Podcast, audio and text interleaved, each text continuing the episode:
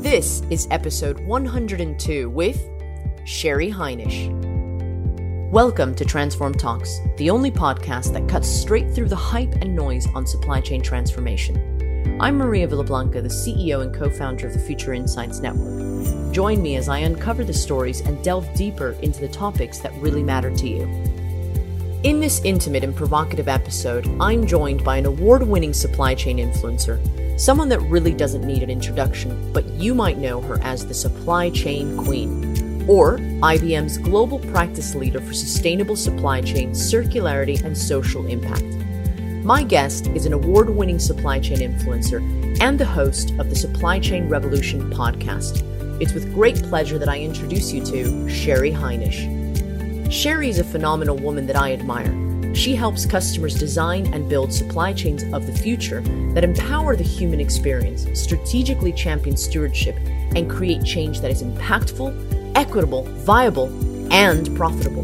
The agenda for today's podcast is all things sustainability, circularity, and diversity, equity, and inclusion. We're going to be discussing what's stopping companies from making environmental and social sustainability a key business priority, and how they can crack down on their goals to drive real progress.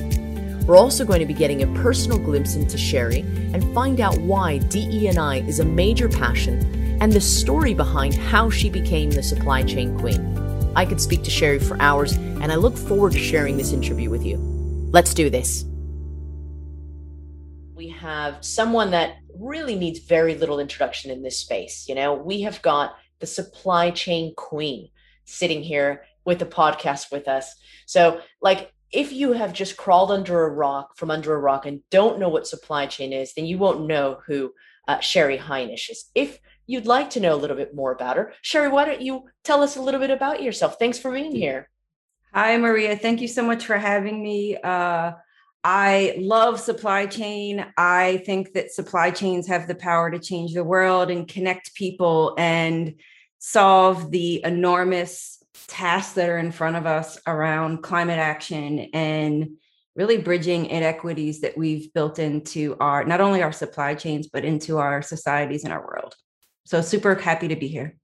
Thank you so much. Well, you know, we're going to talk about a lot of different things that are passion projects of yours and so forth. But first of all, why don't we start talking about the fact that, you know, you're a key influencer in this space and you're a passionate advocate of diversity, inclusion, sustainability, and circularity.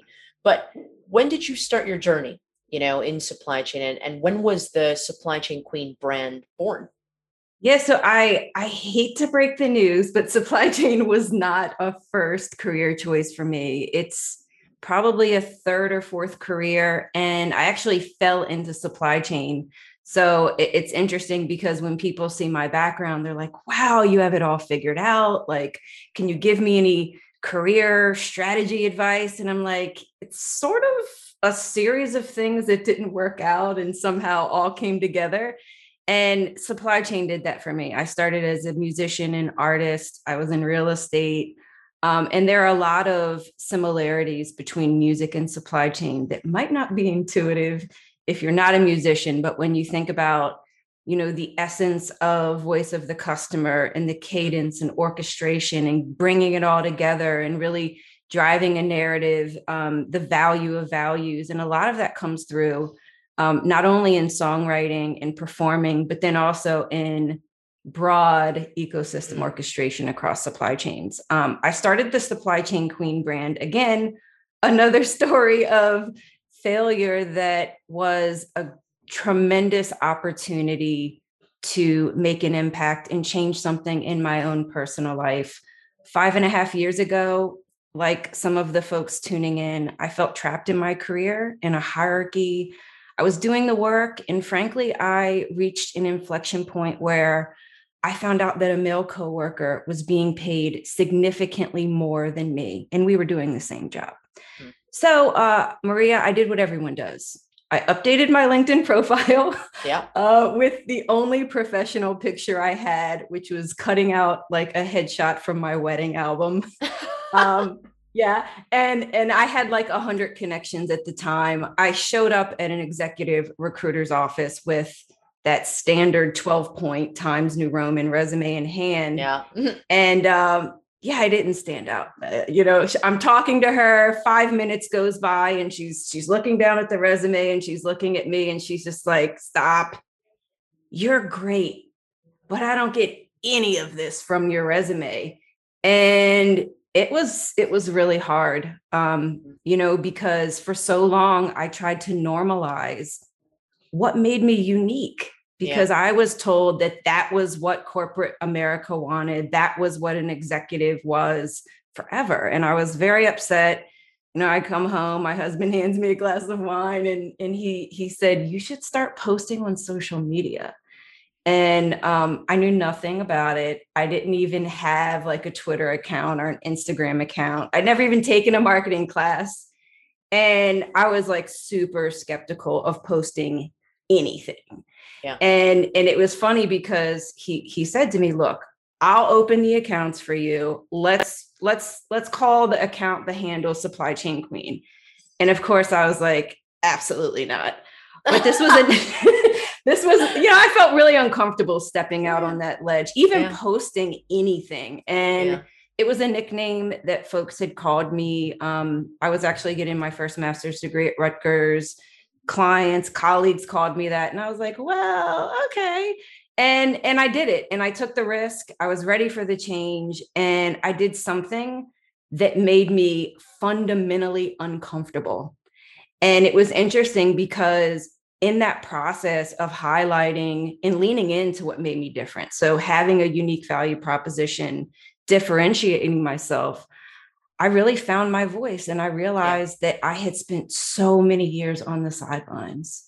So many years in a box, it sounds like, you know? Yeah, in a box. And it's been an amazing journey. You know, it started from like wanting to stand out and land the job of my dreams and make more money. And at some point along the way, and I think we're going to talk a little bit about this, you know, sharing your experiences, it really built fellowship and community. And I've heard from tens of thousands of people from underrepresented groups in STEM communities, in supply chain specifically, where they just said yes. And it went from like, you know, job focus and a point of view and market shaping and sort of trying to become a thought leader to really wanting to make an impact in people's lives. And I think that that's really the magic and what sort of guided me towards sustainable supply chain and circularity and all the things that we're going to unpack today.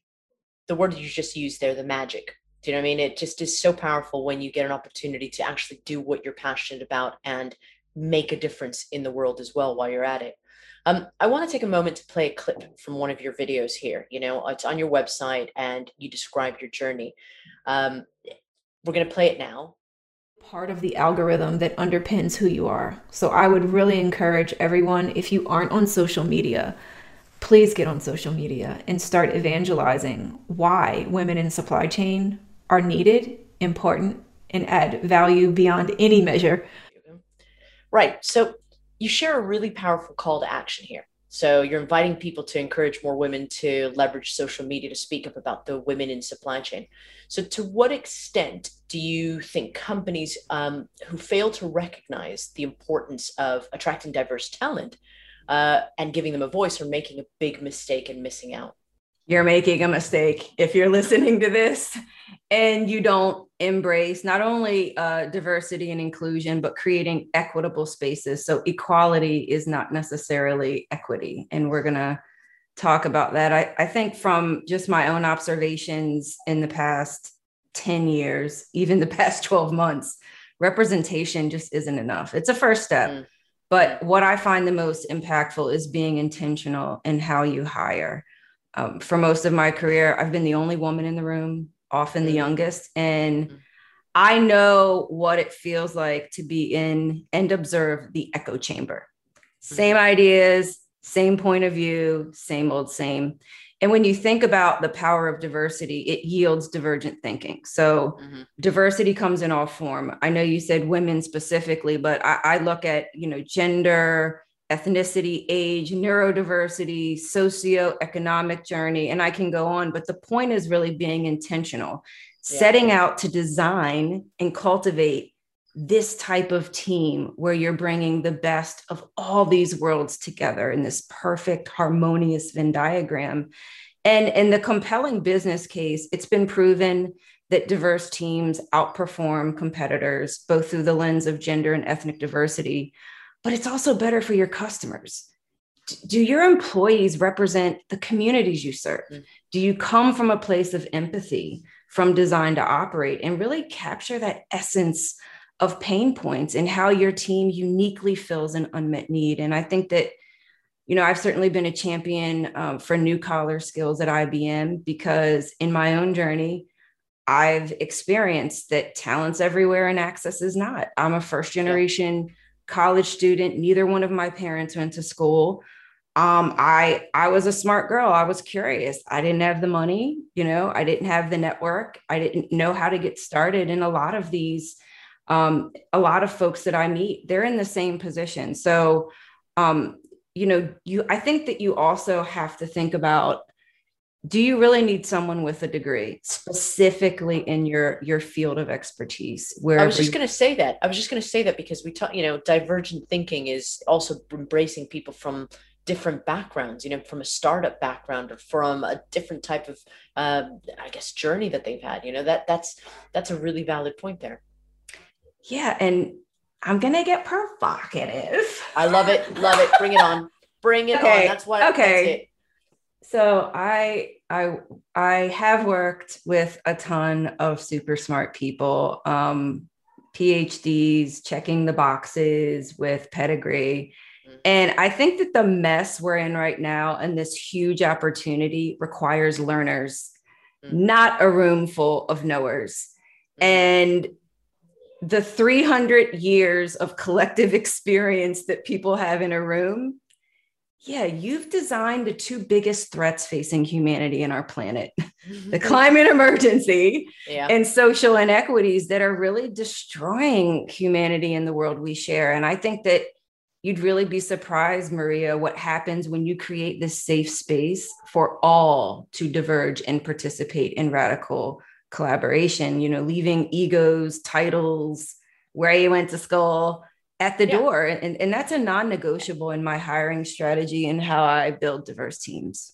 And you know what, and giving people an equal voice to be able to give ideas, fail safely, you know, et cetera. I think what's the definition of insanity? Doing the same thing and over and expecting a different result. It feels like that's what we've been doing with these homogenous groups of people, you know, with the same background, with the same voice, doing the same thing over and over, expecting a different result, right? Yeah. And that's a brilliant call out, because I think, you know, once you're through the door, once you know, hire someone from a diverse background or an underrepresented community, how are they nurtured? How are they championed? How are they promoted? How are they given opportunities? And we have to essentially unlearn and collapse a lot of the legacy ways of working, in many cases that stem from that 1984 workplace design playbook. So like you mentioned, encouraging flexibility, aligned to personal and professional needs. You have to be intentional, and you have to sponsor that future pipeline of diverse leadership. So this can include things like reverse mentoring, leadership development, clear promotion guidelines, and loosening the reins on job descriptions, because I'll raise my hand. How many times has anyone listening passed on an opportunity because you haven't checked every box on a job description? Yeah. And you're missing someone out, you know, with great talent, great experience, because they didn't have a 4-year degree, or they don't have a master's, or, you know, they didn't go to that college over that college, or they get that degree. No, I think you're absolutely right. But I think the question was, and what I want to focus on is the big mistake that companies are making. I mean, you said that at the beginning, you were very clear. You couldn't have been clear. You yelled it out. You are making a big mistake. So do you think that enough companies are embracing this kind of thinking, or do we have a long way to go? We have a long way to go. One little step at a time. Yeah. Let me tell you why. I think, so, you know, there's a difference between posting on the walls of the hallways where you operate, and LinkedIn posts. There's no shortage of these things, but it's really what's tucked underneath. Fundamentally asking who's missing in the room. And I think that, you know, that is what I have seen the root causes. How are we rewarding and incentivizing the right behaviors? And what often happens is the illusion of inclusion. And when you lift up the rug, like you mentioned, there's a total disconnect. It's business as usual.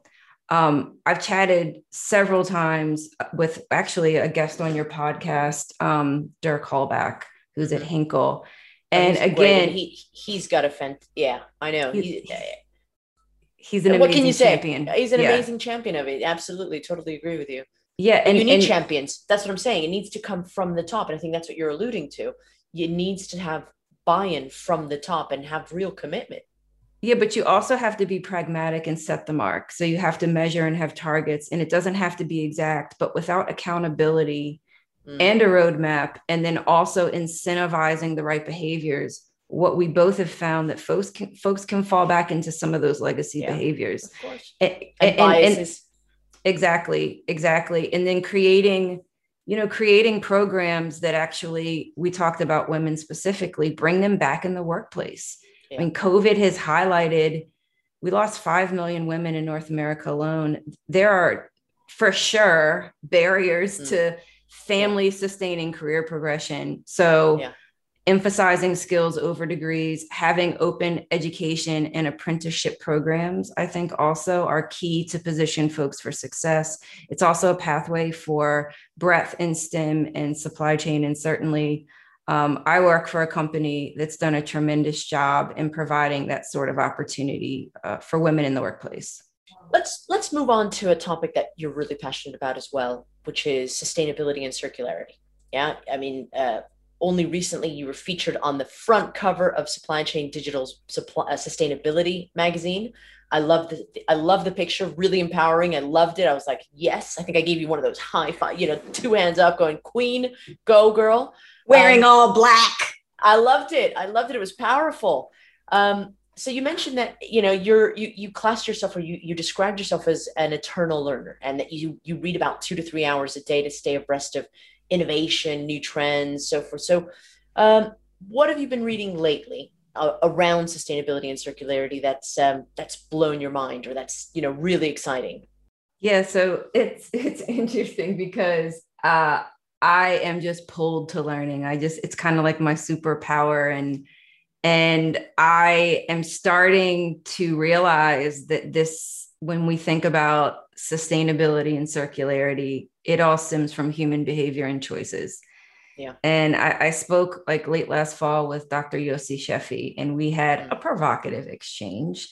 And he told me this is a humans versus humans issue. And I don't know that I fully understood it at the time, but in continuing to explore that, it is. I've been reading about living wage. Mm-hmm. And when we think about getting to the heart of sustainable sourcing and the root cause of defective behavior that creates a ton of risk and complexity, it really does come down to a lot of the inequities that we've designed in our global networks and in the structures that define economic value. I think the other thing that I've been reading about too is the real cost of carbon, and how climate specifically impacts things across the 17 SDGs. So when you look at, let's say there are 169 targets, about 84% of those targets are directly or negatively, positively reinforced in certain ways through climate change. And it's a people issue. It's a human issue. And I don't know that we've humanized the impact of climate and the social costs of carbon. So I've been reading a lot about that and thinking about how iterating to this lowest price has really created externalized risk, and that we fundamentally have to design that out of our supply chain. So that's a lot of the work that I'm doing at IBM, creating offerings and then product interlock and ecosystem partnerships where we can design a better, brighter, sustainable, responsible, equitable world. So, you know, just a little task that you've got on your plate, really. You're not taking on much, which is good. I'm glad you're taking a little task like that on. Keeps you busy, right? Yeah. So it's a lot. It's a lot. I think you're going to have to change your title from supply chain queen to, you know, really just in general supply chain, really, because it's all about the supply chain strategy. Let me expand on what I mean. I interview a lot of people, as you can appreciate, as do you, and we talk about sustainability, and there's a great interest in it. There's a lot of talk about it, and some companies are saying they're doing a lot of things, and some companies are sort of doing a lot of things, but there's this failure to really take ownership, to implement sustainability into the strategy, into the DNA of supply chain in every aspect. In everything that the sun touches, you know, is got to be implemented into the sustainability. Sustainability has got to be implemented in supply chain strategy. Now, as a passionate sustainability and circularity advocate, why do you think companies are hesitant to, and here's the word, operationalize their sustainability goals? That is such a great question, and it is a timely question. And if I can, again, I come from industry, so I've actually worked in a supply chain. I'm not a legacy consultant. I work for a technology company, but I also understand the digital divide and that supply chains are not run on laptops. So that being said, I think the reason why companies are hesitant oftentimes is because they don't know how to get started. And like you mentioned, connecting the strategic and operational goals and horizons, they can frankly sit in different functional parts of an organization. Mm-hmm. So even if you have industry imperatives locked down and you have your materiality sorted, you know, and you're reporting against some of the ESG frameworks and publishing those non-financial disclosures, I think it's really hard to tell, are you making progress? Or are you just incremental box checking? And this is hard stuff. I mean, we have a hard enough time. I'm going to go back to human behavior because that is fundamental to this journey. We have a hard enough time making small changes in our personal lives. Yeah, I'm just going to share an example. I've been trying to lose 15 pounds for years. I love good food. I enjoy my life. I love my family. And it has a direct health impact to me. I had a health challenge earlier this year. Now, if you go back, let's just say exploring at 10,000 feet, close your eyes and imagine all the handoffs and trade-offs across a value network, all the actors. Up to 85% of those ESG impacts happen in a supply chain by design. Mm. The question is not necessarily operationalizing. I think the first question is, how do we get people to understand those interconnections and cooperate? So it's visualization, quantification, and influencing change behavior. And I think with sustainability and circularity, you know, people think it's either or, when it's additive. You know, if you add M&E on the end of that, you get more. Mm-hmm. And I'm sure that, you know, most folks listening know about the push for net zero, but it's again, the most common question I get is, how do we start? Where do we start? How do we align across networks, connecting the last mile and the first mile in a supply chain? And we have tons of pledges. But when we double click on the focus, and I can share some information from IBM, about half of the organizations that we've surveyed through the Institute for Business Value very recently find that typically focus areas center on climate action, responsible production and consumption, clean energy, health and well-being, creating decent work environments, and then also partnerships for scale. Those areas are most material because what you'll find is organizations who have humanized those connections between green operations, which is very familiar to supply chain leaders, and stewardship. With gender equity, zero hunger, access to education, it's really that marriage of the environmental side and then also social sustainability within corporate reporting. I think that is inherently difficult. It's daunting. It's a daunting task. I think that's probably why people are asking, where do I start? How do I do this? It's scary. They're maybe scared of lifting the hood and finding that they're not going to like what they see below it, right? You know, and that's a scary thing. It is. And, you know, the number one question is, what is a sustainable supply chain? Why should I care? Well, yeah. And well, I can share a point of view on that too. Well, this leads to my next question, actually, which is, you know, it's actually going to lead to where we're going, which is, okay, a sustainable supply chain. Is it a nice to have? Or do you think we're coming to the point where it's becoming business critical? It's an imperative. It's an imperative. I mean, turn on your television. Is it a moral imperative? Is it a commercial imperative? Yeah. So let me just start with, what is a sustainable supply chain? In my point of view, you have purpose as a North Star. So you're driven inherently by purpose, and you use the Sustainable Development Goals as a roadmap. Okay. So a sustainable supply chain will fundamentally align the SDGs at the intersection of people, planet, profit. Okay. But then those interconnections, what we see at the intersections, form a basis of what is responsible, transparent, equitable, and profitable. So there is a business case for change. And I think that what happens is people get so caught up in incrementalism and, I'm just going to say it, net zero transformation, that they miss the opportunity to move beyond footprints and create social impact. So these are the handprints, the change behavior. How are you moving the needle toward a regenerative economy? And it's not just enough, you know, to check the box and lower your emissions across the value network and in your own operations.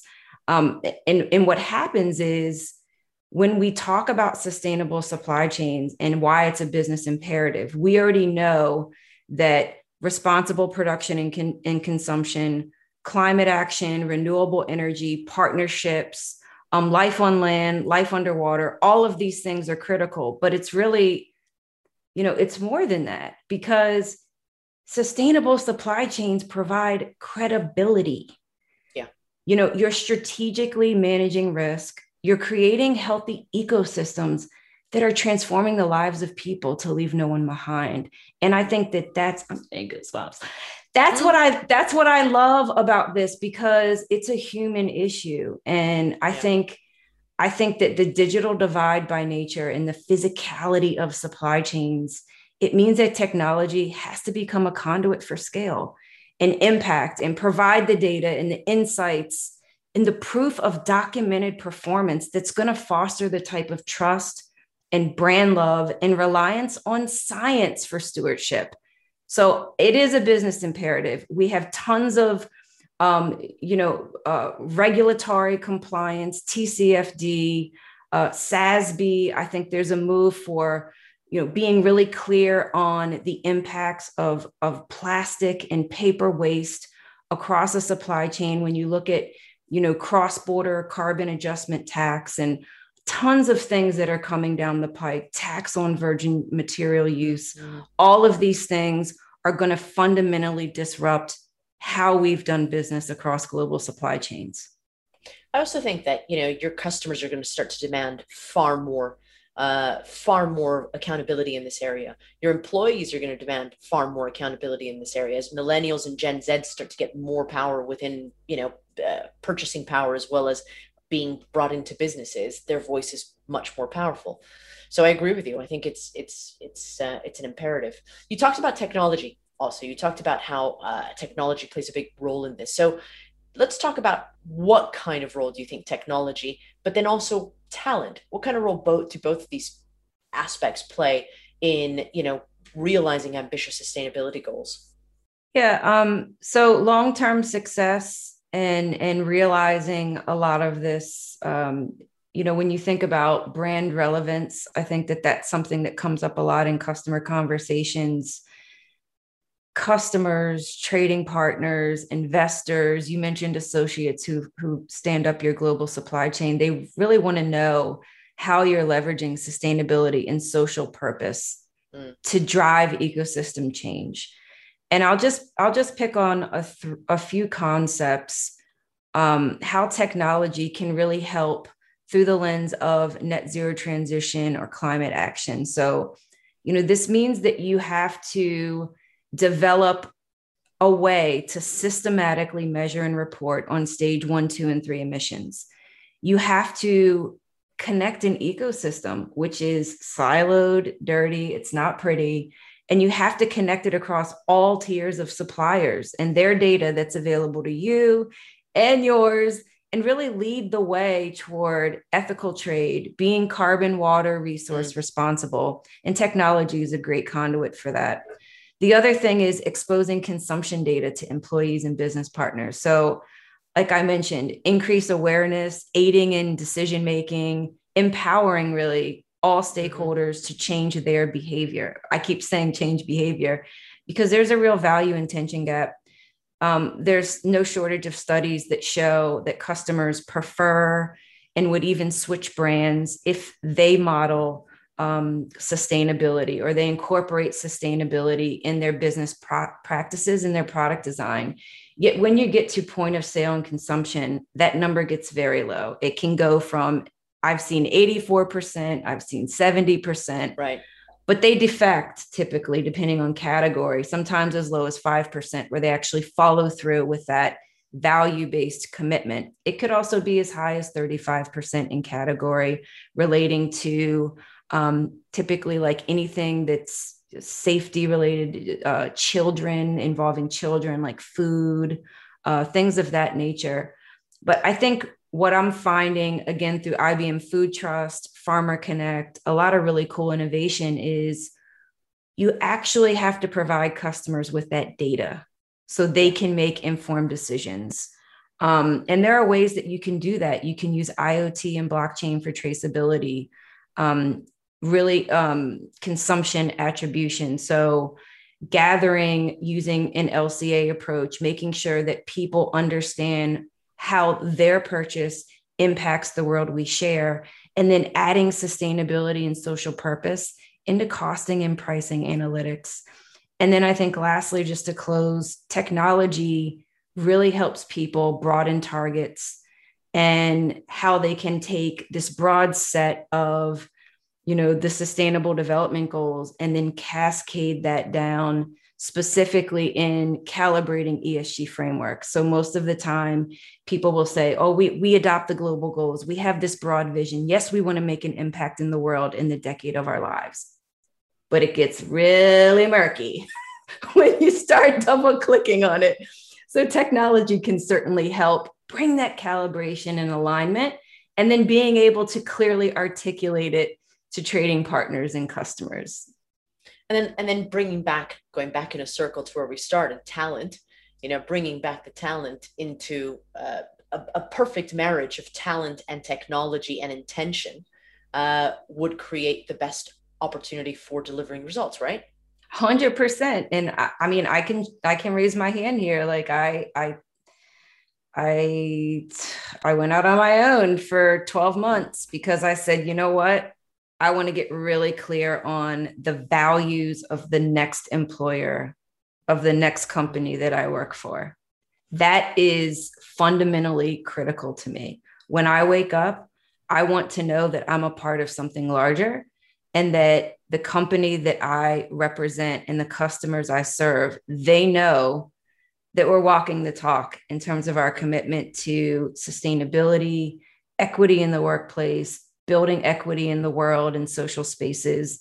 And I want to be proud of that. And I that's most important to me. And that's not a decision grounded in money or compensation.